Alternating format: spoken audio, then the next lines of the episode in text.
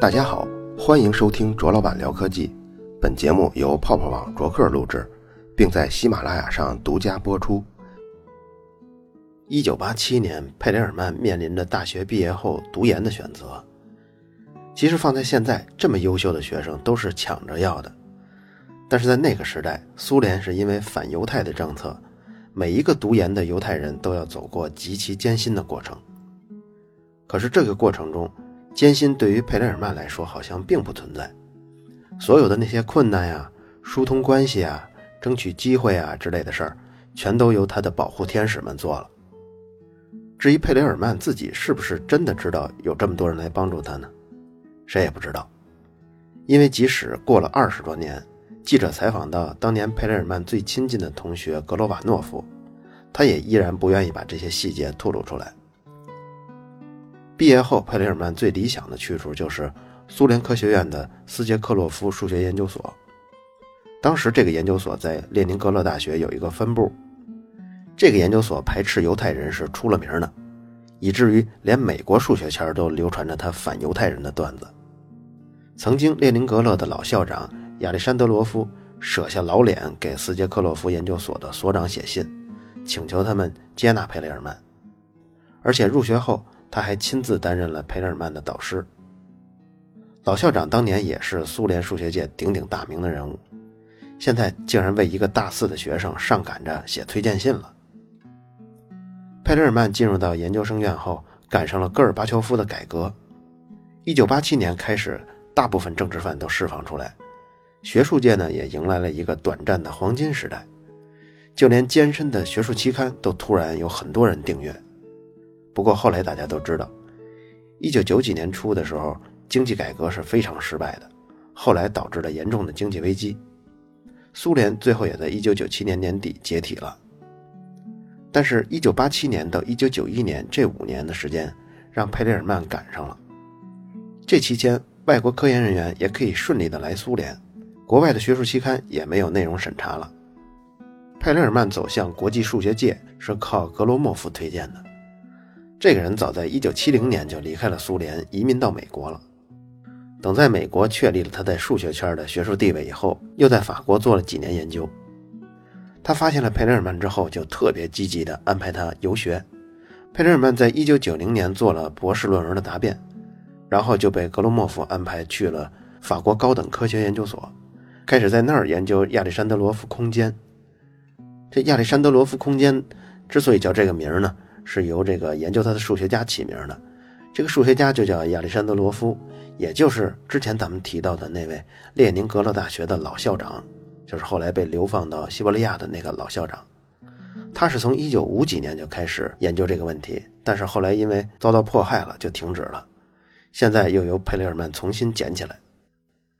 一九九一年的时候，格罗莫夫又带着佩雷尔曼去了美国东部，在杜克大学还做了有关亚历山德罗夫的演讲。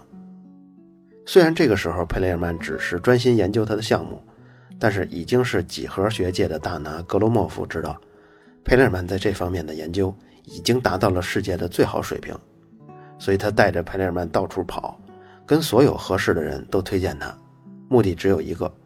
希望能帮他找一个大学做博士后的研究。如果佩雷尔曼早出生五年，那么当他写完博士论文的时候，就是他数学研究的停顿之时。因为就在五年前，斯捷克洛夫研究所就有一个犹太学生，他当时就要参加博士论文的答辩，结果就一直没给他安排，因为那会儿反犹太人是非常激烈的。如果佩雷尔曼再晚出生五年呢，那他根本就进不了研究生院。因为在那之后，也就是一九九二年，苏联反对犹太人的势头虽然已经消散了，但是消散的不止这个势头，连苏联这个国家都跟着解体了。那时候，一个研究生的津贴只够他每天吃三片黑面包的，所以佩雷尔曼的父母肯定也供养不起他继续读研了。所以特别幸运的就是佩雷尔曼刚好就在这五年间完成了他的博士论文，而且还赶上。在苏联的各种制度还有各种经济瓦解之前，能顺利的跟着格罗莫夫去各大学交流。佩雷尔曼到了美国以后做博士后是在克朗研究所，那时候经常跟他一起讨论数学问题的有杰夫齐格、迈克尔·安德森、约翰·克莱纳，还有一位是中国数学家，叫田刚。其他人咱们就不说了啊，咱们说说这个田刚。关于佩雷尔曼把田刚当成朋友这个说法，是佩雷尔曼的本科时的论文导师扎尔加勒说的。他说田刚当时也在克朗研究所，经常跟佩雷尔曼一起讨论问题。田刚可能自己都不知道，佩雷尔曼已经把他当成朋友了。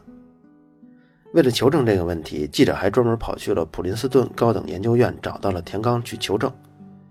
田刚说，从前确实常跟佩雷尔曼聊天，不过聊的几乎全都是数学内容，唯一不是数学内容的就是面包。佩雷尔曼好像对面包是情有独钟，他经常去布鲁克林大桥附近的一家他特别喜欢的面包店，去那儿买黑面包。不过田刚自己对面包没有什么感觉。除此之外，就是有一次，田刚、佩雷尔曼还有齐格在普林斯顿高等研究院参加讲座的时候，三个人还一起打了一次排球。当时把田刚跟齐格俩人都惊着了，怎么您还会打排球啊？佩雷尔曼回答说：“我感觉我会打。”结果发现他打的还挺好，根本不是那种头一回的水平，他从前肯定是练过。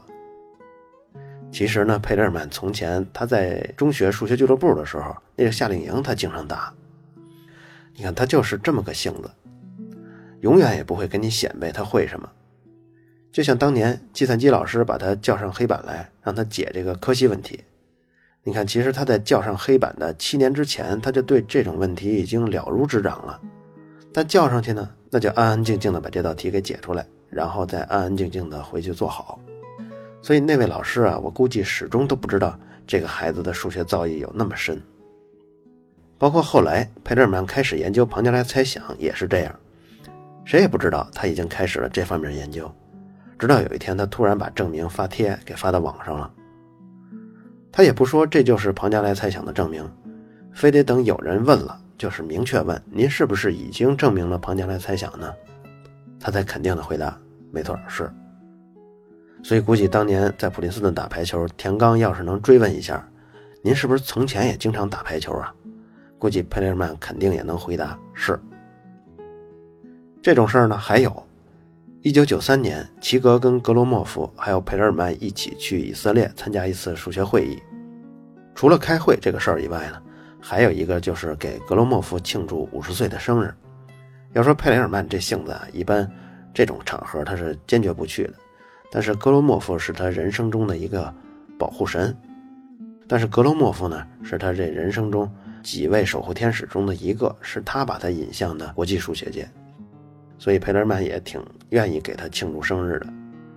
而且这次庆祝生日呢，连佩雷尔曼他妈也来了。结果佩雷尔曼又做了一个举动，把齐格跟格罗莫夫都吓着了。原来佩雷尔曼是开着一辆租来的车，带着他妈来找他们来的。因为在他们的印象中，佩雷尔曼一辈子也没碰过汽车呀，而且曾经佩雷尔曼还评价过，说汽车这种东西是很不自然的，没有必要学开汽车。佩雷尔曼到了美国做博士后，他出的第一个成果就挺重要的，他证明了灵魂猜想。这个猜想是齐格跟格罗莫夫早在二十年前就开始研究的一个领域了。最终呢，齐格跟格罗莫夫证明了其中的一部分。就冠名是灵魂定理，还有一部分没有证明出来，就冠名灵魂猜想。这个猜想在二十多年的时间里头一直没有被证明，但是佩勒尔曼完成了，而且令人惊讶的是，只用了四页纸就完成了证明。齐哥说，这个猜想在这些年中，很多数学家都尝试证明过，而且你看他们的论文都非常长，几十页啊，上百页。但是即便这么长，他们也只能证明某些条件下这个猜想才能成立，并没有真正的做出什么成就。那这个灵魂猜想到底是什么呢？这个解释起来呀，实在是有点麻烦。首先来说，它并不是证明了世界上还存在灵魂这些事儿，它而是证明了非负曲率的黎曼流行，如果在某一点的曲率都是严格正的，这个时候流行同胚于欧式空间。你看我说完了以后，估计很少人能听懂。当然，咱们听众里还有像天体物理的硕士，估计他上学那会儿应该知道这是一个大概什么概念。有听众也在前几期的评论问说：“我已经知道佩雷尔曼了，但是我还不知道庞加莱猜想是什么。”其实庞加莱猜想呢，也大概是这样一种描述，所以我一直没在节目中说，可能会在这个这系列节目的最后一部分提两句，更多的内容只会放在微信公众号里作为补充内容。说到这儿呢，大家也能想起来，比如像在第二集咱们提到的，在斯大林插手这个国家任何一个领域啊。包括科学领域，他也要插手，但唯独就是没把共产主义意识形态加到这个数学这里，不是因为苏联领导人们心软，而是因为他们实在弄不懂数学领域讲的都是什么。你比如刚才咱们念的那些定理啊，那苏联领导他哪看得懂啊？齐格评价佩雷尔曼说，他这个人的性子呀，他是从不挑衅的，但是一旦涉及到数学问题的时候，他就会有一点傲慢，这骨子里啊有点傲。比如，曾经佩雷尔曼写过一篇非常短的论文，但这个论文呢，却揭示了一个比较重要的观点。齐格就劝佩雷尔曼把这个再扩充一点，起码这个文章让其他的数学家看起来能轻松的看完呀。佩雷尔曼听到这种意见呢，他嘴上会答应啊，好好好，我改，但实际上他根本不会去修改这个论文。齐格评价他说，佩雷尔曼的那种傲慢呀，有点像电影《莫扎特传》那样。说的是有一个场景，莫扎特当着皇帝表演完一部歌剧，皇帝听完了以后觉得这曲子挺精彩的，但他也是不完美的。为什么呢？因为他觉得音符太多了，如果能去掉一部分音符，就会感觉好一些。结果莫扎特反问皇帝：“那您觉得应该去掉哪些音符呢？”你看，直接就给这皇帝撅回去了。当然，这也就是欧洲的皇帝了，不像中国皇帝有那么大的实权。那否则还真是危险了。佩雷尔曼当时的状态差不多就是这个数学界的莫扎特，即便是比佩雷尔曼年长二十多岁的数学家给他提意见，他也不觉得有什么可以修改的。一九九三年，佩雷尔曼去了纽约州立大学，这学校离纽约是一百多公里，也算是比较偏了。这里没有高楼大厦，连火车站也只有两间房子那么大。实习数学研究生项目的主任接待了他，帮他找了一套公寓。佩雷尔曼觉得这公寓还不够安静，结果自己又花钱在更远的地方找了一套单间，三百美元一个月。其实要说石溪这个地方，刚才咱们介绍了，离纽约是一百多公里，其实这地方已经算够偏了，连高楼大厦都没有嘛。但这佩雷尔曼呢，还往更偏的地方找。他从项目主任迈克尔·安德森家借了一个沙发当床。那个时候，佩雷尔曼在做博士后的时候，津贴是大概四万美元一年。但他平时吃饭呢，主要就是面包跟酸奶，也没有什么其他的大吃大喝，把大部分钱都存到了银行里头。他那个时候给人印象啊，就是个人卫生做的不是很好，这头发胡子老是特别长，而且从来不剪指甲。尤其他睡的那沙发，就是从他们项目主任那借来那个，总是散发着一股异味。等到两年后他离开实习的时候，他把那沙发又还给主任了。主任一家人不得不把这沙发给扔了。在实习那阵子，他为了拿到津贴，他还得教一门课，是给纽约大学博士研究生专门开设的，也是他一直在研究的亚历山德罗夫空间的几何课。当然，我估计佩雷尔曼肯定是捏着鼻子去上课的，他应该是很讨厌这类人物。那段时间对于他来说。如果能算上一次荣誉呢，就是他参加了一次国际数学家大会，而且在这次大会上安排他做了一次四十五分钟的讲演。那届大会上能做讲演的一共是五十五位数学家，也就是说，这五十五位是当年在全世界比较受关注的科学家。佩雷尔曼之所以能入选呢，还是因为他之前证明了灵魂猜想，而且他这会儿才二十八岁啊，是一个年轻有为的小伙子。听过这场演讲的几何学家布鲁斯·克莱纳他说，他听过已经不止一次佩雷尔曼讲这个亚历山德罗夫空间的内容了，但前两次，一次是在杜克大学，一次是在宾夕法尼亚大学，那个思路都是很清晰的。但是这次在苏黎世的演讲，如果用一个词儿来形容，那就是灾难。佩雷曼也没有什么讲稿，走上台之后，先在黑板上画了一些奇怪的符号。然后就边说边在讲台上走过来走过去走过来走过去，嘴念穷央啊，说话也不是非常清楚，前言不搭后语的。反正他观察台下是没什么人听懂了。其实了解佩雷尔曼的人知道，那是因为他在最近一年多对亚历山多罗夫空间的研究更深了，他和他的研究对象的关系变得更复杂了。他在苏黎世想讲清的那些内容，已经远多过从前那几次的讲演了。又过了半年多，他遇到了一个更好的工作，是加州伯克利分校的米勒研究员。在这里呢，他不但拿的钱更多，而且有一点特别重要，他完全不需要承担任何教学任务，而且还可以根据喜好随意参加院系的活动。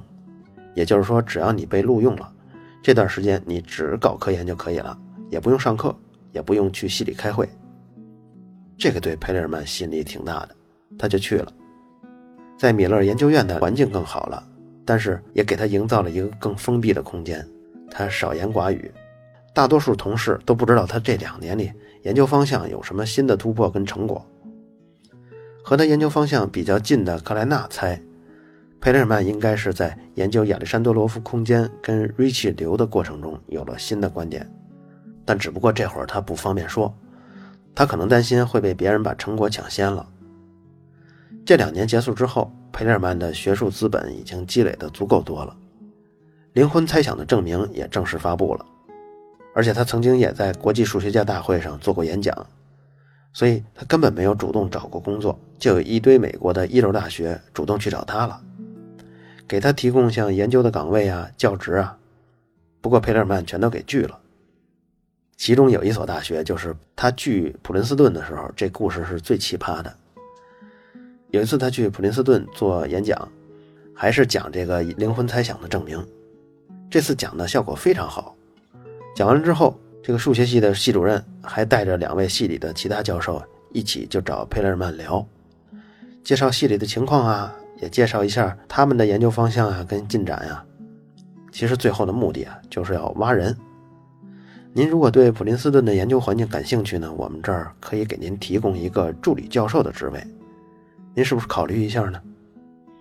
佩德尔曼很直接说：“如果要去呢，你就给我一个终身的职位。”这老三位一听愣住了，这三十岁的胡子拉碴的小伙子真敢要价啊！但是呢，他们回复还是挺客气的，说：“这终身职位呢，我们还得回去商量一下。但不论能不能给您争取到这终身职位。”您也至少先给我们一份您的个人简历吧。佩勒曼一听还管我要简历，好像有点吃惊，他就反问道：“说你们不是已经听完我的演讲了吗？”这老三位一听，这人也太狂了吧！得算了吧，您还是继续做您的米勒研究员吧。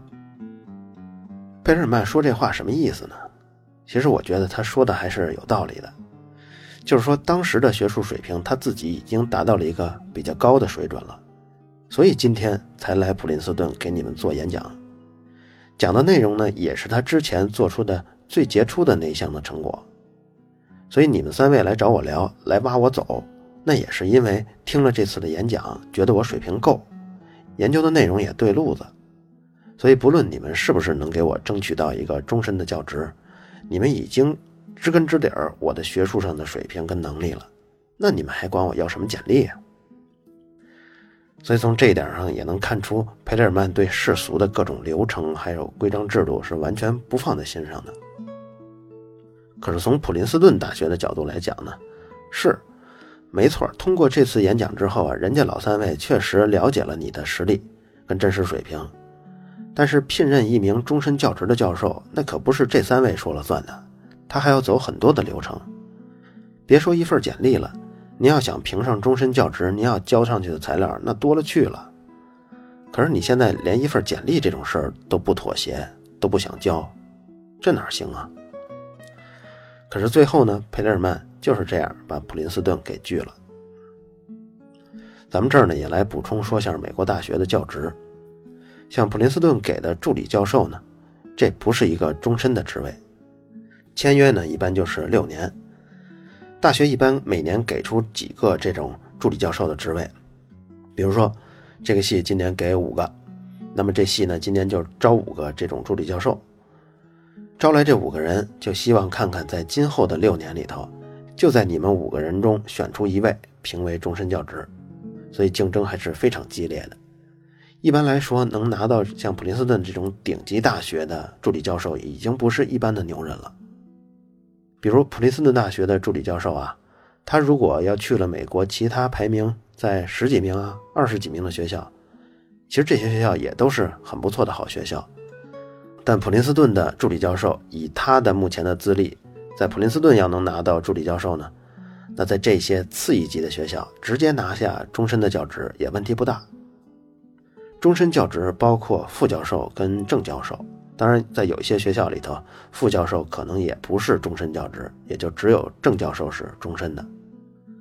那么一旦拿到终身教职了以后，除非发生特别大的意外，比如说重大刑事案件呀，或者学术造假呀，这个学校是不能解聘的，所以就得一直给教授发工资，而且这工资一般还不低。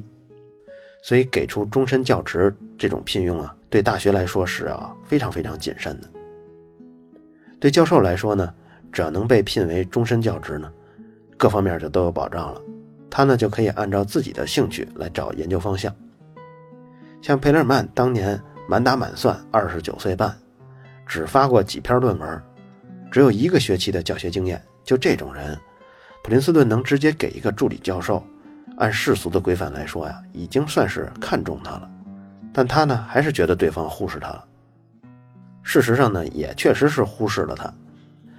普林斯顿大学当时不是系主任领着两个教授去聊的吗？其中一个教授啊，在后来在九十年代，他就成了继任的数学系主任了。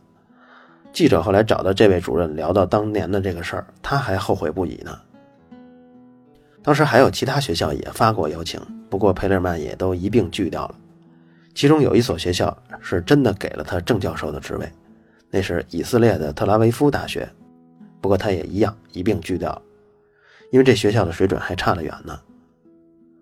再之后，佩雷尔曼就回国了。那个时候已经不是苏联了，就已经是俄罗斯了。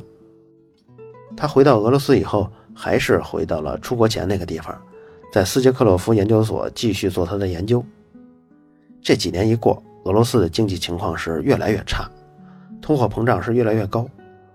发工资的时候，每人都领回一沓纸币，但这点纸币什么都买不到。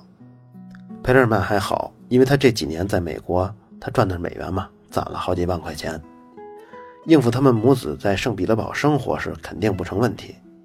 因为当年在圣彼得堡，两个人的花销大概一个月是七八十块钱，就是美元呀，就够了。虽然斯捷克洛夫研究所按说也是落魄了，但起码呢还有暖气，也有电，家里呢还有电话。这研究所里大部分的教职人员都跟幽灵似的，因为俄罗斯的经济不好，所以凡是在这个研究所里有路子的、有能力的，都去欧洲或者去美国去游学，或者是找出路去了，移民这些。没走了的那些人呢，也只是偶尔露露面。但这个环境对佩勒尔曼来说，那真是太好了。除了数学以外，没有其他让他操心的事儿，不用教课，也没有考试，也没有系里的各种会，还不用提交论文。这样的日子过久了以后，佩勒尔曼对那些让他分心的、不能让他一直搞研究的事儿，他的容忍度啊就降到了零了。你像从前他在美国，他能捏着鼻子一边进行研究，一边给人教课。有的时候呢，还得参加系里的各种讨论活动，甚至是出席一些仪式性很强的会。但现在他完全不能容忍这种事儿来打扰他的研究了。就在他回国的第二年，欧洲数学学会举办了第二届大会。这次呢，他们要向三十二岁以下的年轻的杰出的数学家来颁奖。佩特曼呢，这才三十岁嘛，所以佩特曼也在颁奖的名单里面。但是他知道这消息以后，他就跟学会的理事长说，他不希望得奖，而且也不会去领奖。如果你们要是硬要宣布我获奖的话，那就别怪我不客气，把这事儿非得给他闹成丑闻不可。这理事长当时一听都吓着了，得您不领就不领吧，我们也不搬了。这事儿过去十多年以后呢，记者采访到当年的理事长，当年这理事长现在已经七十多了，他还纠结这事儿呢。他说：“不管佩尔曼当初是因为什么原因不愿意领奖吧，但那次可不是我们第一次给他发奖了。在那年之前的五年，我们也给他颁过奖啊。他不光接受了，而且接到奖以后还做了一次演讲呢。但了解佩勒尔曼的格罗洛夫说，佩勒尔曼之所以情绪那么抵触，是因为他觉得后来他做出的这些成果，只有他自己才有资格评价，那些数学学会的人水平不够，不配给他颁奖。在俄罗斯的几年里，佩勒尔曼也不完全是把自己关在屋子里，他也出去参加活动，不过都是中学数学竞赛的这个活动。这可能跟他怀念小时候的奥数比赛和奥数的训练有关吧。但凡是成年的，尤其是数学家的活动，他完全不参加。到了后来，甚至连 email 什么的都不发了。从前在美国的老同事发信问他研究近况啊，他回复的越来越慢，有时候甚至隔上好几个月才回。倒是有那么一年，他参加国际奥数比赛，他当评委。这比赛中有一位德国数学家叫李博。他有机会见到了佩勒曼，您最近做哪方面的研究工作呀？结果佩勒曼硬给撅回去了，我不想告诉你。所以佩勒曼就在这样的环境中跟数学界越隔越远。等到下一次数学界听到佩勒曼的消息，已经是三年多以后的事儿了。有一天在实习的迈克尔·安德森收到了佩勒曼来信，这个迈克尔·安德森就是之前借佩勒曼沙发那个。后来让他给睡臭了，最后把沙发都扔掉的那个数学家，佩尔曼跟他来往了三封邮件，主要呢是他刚看了迈克的一篇论文，感觉有问题。他们在信中简单讨论了那篇论文中的数学问题。迈克尔三次回信都很婉转客气的问佩尔曼说：“您最近在研究什么呢？”但佩尔曼只跟他讨论了数学问题，对其他关于他个人生活的内容一概没回答。就这样，佩雷尔曼销声匿迹三年多后，出来冒了个泡，又消失了。等到他下一次再出现的时候，就是两年半之后了。而下一次出现，也就是他证明了庞加莱猜想的时候。这期节目的最后，我找到了十三年前，就是二零零二年东方时空采访田刚的视频。田刚就是佩雷尔曼之前在美国咱们提到的很少数的那几个朋友。我也看了田刚在二零一几年他任北大数学学院院长的时候的发言，你看跟二零零二年东方时空采访的时候差别挺大的。零二年的时候，田刚面对镜头还有明显的大智若愚的样子，但是到了最近几年，他当院长以后，好像就已经被世俗给同化掉了。另外呢，我也把田刚一篇谈庞加莱猜想跟佩雷尔曼的文章放在了微信公众号里。想看佩雷尔曼曾经的好朋友田刚是怎么说的，可以在微信公众号“卓老板聊科技”中回复“田刚”两个字，田园的田，刚正的刚。好了，以上就是本期卓老板聊科技，在同名的微博和微信公众号中还有其他精彩内容，期待您的关注。如果您对本期节目非常认可，也可以在收听界面的最下方为我打赏。